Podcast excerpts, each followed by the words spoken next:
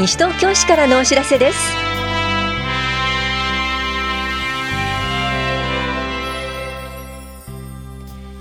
今日は国民年金の加入。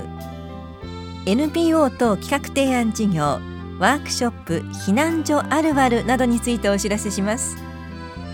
インタビュールームお話は西東京市産業振興課の小平理也さん。テーマはめぐみちゃんマルシェ・ド・ソアレ開催です。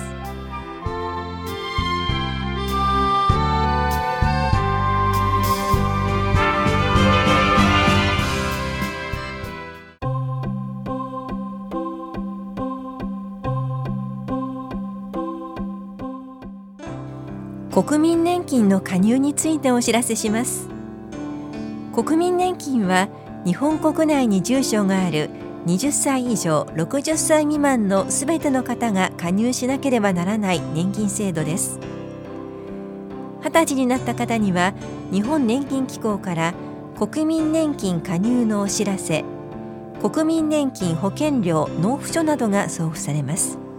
ただし厚生年金に加入している方には送付されません。20歳になってから3週間程度経過してもお知らせが届かない方は武蔵野年金事務所へご連絡ください。なお配偶者の扶養となっている方は配偶者の勤務先へお問い合わせください。棚視聴者保険年金課からのお知らせでした。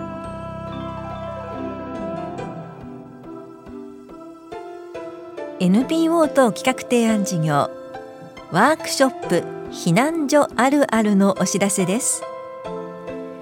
いつ起きるかわからない災害の備え避難所生活で知ってほしいことよく起こる出来事を楽しみながら学べます。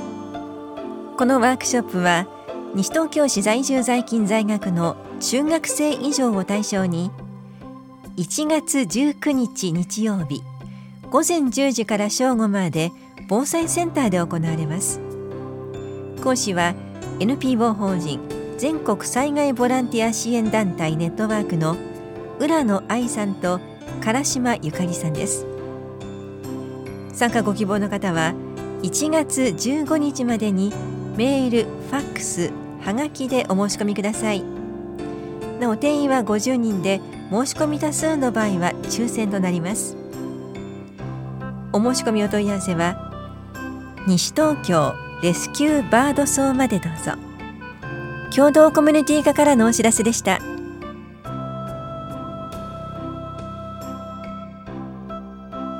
野菜たっぷりカレンダーイラスト原画展のお知らせです。西東京市栄養士連絡会が作成している野菜たっぷりカレンダーのイラストは毎年保育園児小学生を対象に募集しています。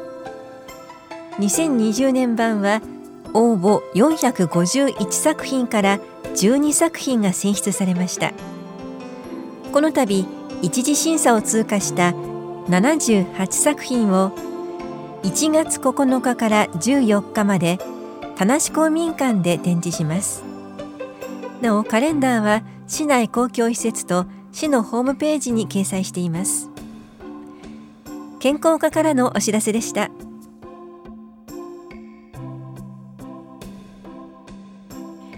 市表彰式と市商工業従業員表彰式のお知らせです。市政発展への貢献や全校社会奉仕をされた方並びに長年にわたる技能功労産業振興に寄与された方々を11月20日に表彰しました。表彰を受けたのは功労表彰が5人技能功労表彰が8人。一般表彰が5人5団体です。お名前などは1月1日号の広報西東京3名をご覧ください。棚視聴者秘書広報課からのお知らせでした。また長年にわたり市内の同一事業所に勤務する従業員の方々勤続10年52人勤続20年21人勤続30年5人も表彰しました。西東京商工会と産業振興課からのお知らせでした。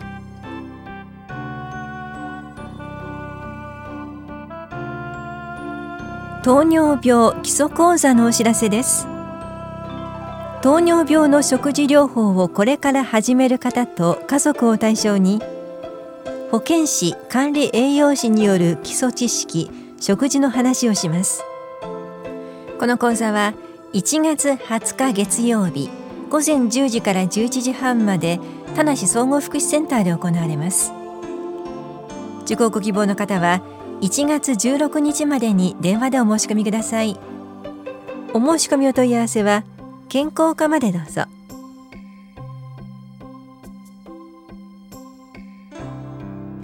証明書コンビニ交付サービス一部停止のお知らせです。システムメンテナンス作業に伴い証明書コンビニ交付サービスのうち戸籍証明書と戸籍の不評が1月16日木曜日午後5時から終日市内外のすべての店舗で停止します。ご理解とご協力をお願いします。なお停止日程は変更になる場合がありますので最新の情報は市のホームページをご覧ください。西東京市市民課からのお知らせでした。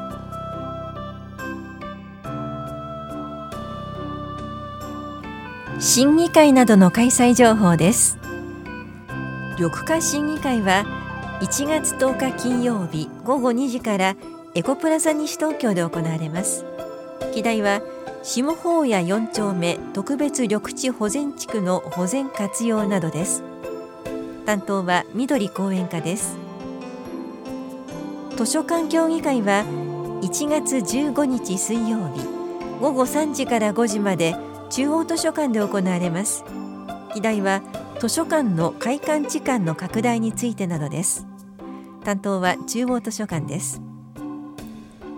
文化芸術振興推進委員会は1月15日水曜日午後7時から法屋庁舎別当で行われます。議題は文化芸術振興計画などです。担当は法屋庁舎文化振興課です。学校施設適正規模適正配置検討懇談会は1月20日月曜日午前9時半から法屋庁舎3階で行われます。議題は今後の方向性基本方針案などです。担当は法屋庁舎教育企画課です。建築審査会は23日木曜日午後4時から法屋庁舎1階で行われます。議題は建築基準法に基づく合意です。担当は法屋庁舎建築指導課です。傍聴ご希望の方はそれぞれ担当の課へお問い合わせください。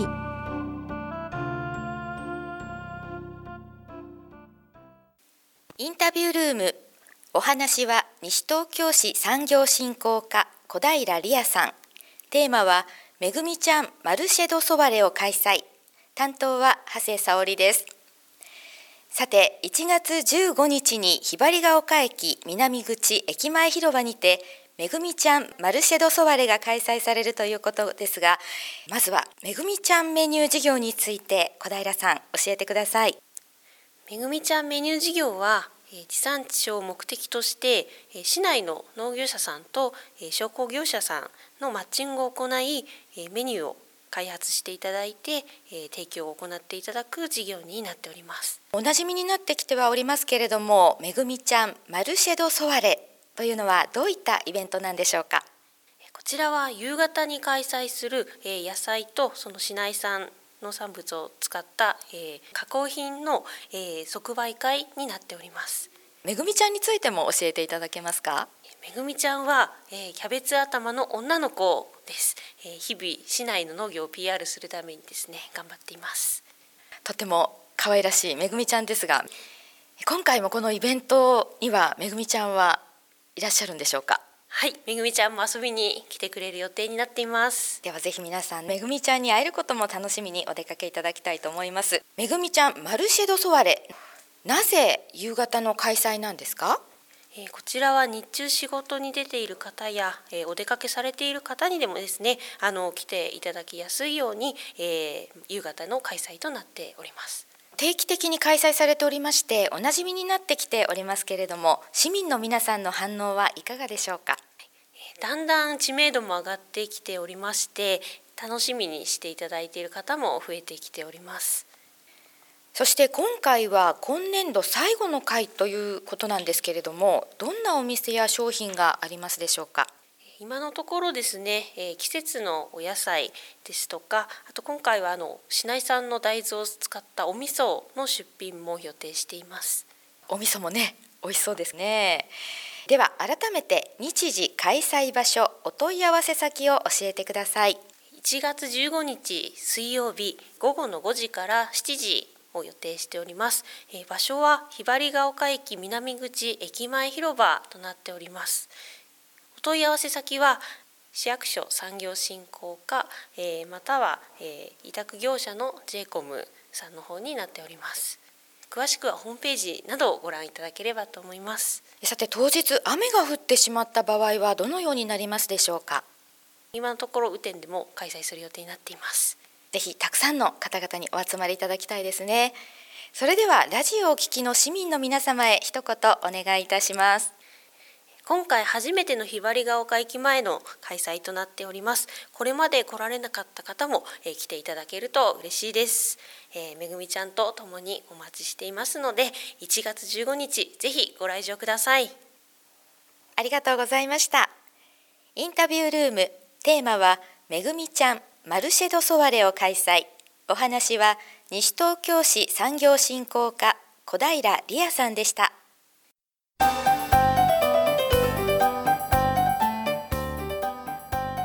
大切な人を家族を命を守るため知識と技術を学びませんか？上級救命講習会のお知らせです。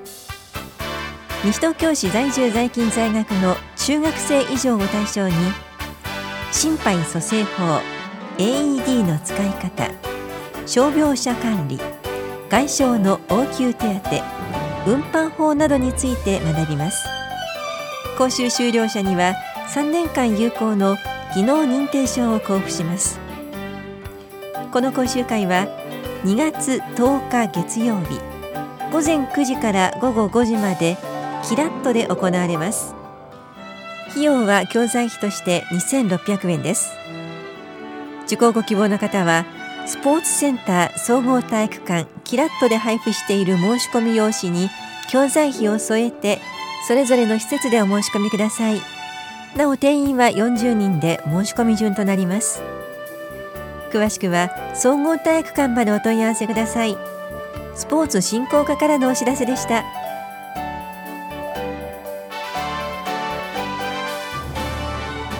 この番組では皆さんからのご意見をお待ちしています。FM 西東京西東京市からのお知らせ係までお寄せください。またお知らせについての詳しい内容は広報西東京や西東京市ウェブをご覧いただくか西東京市役所までお問い合わせください。電話番号は042-464-1311 042-464-1311番です。以上西東京市からのお知らせ亀井さゆりでした。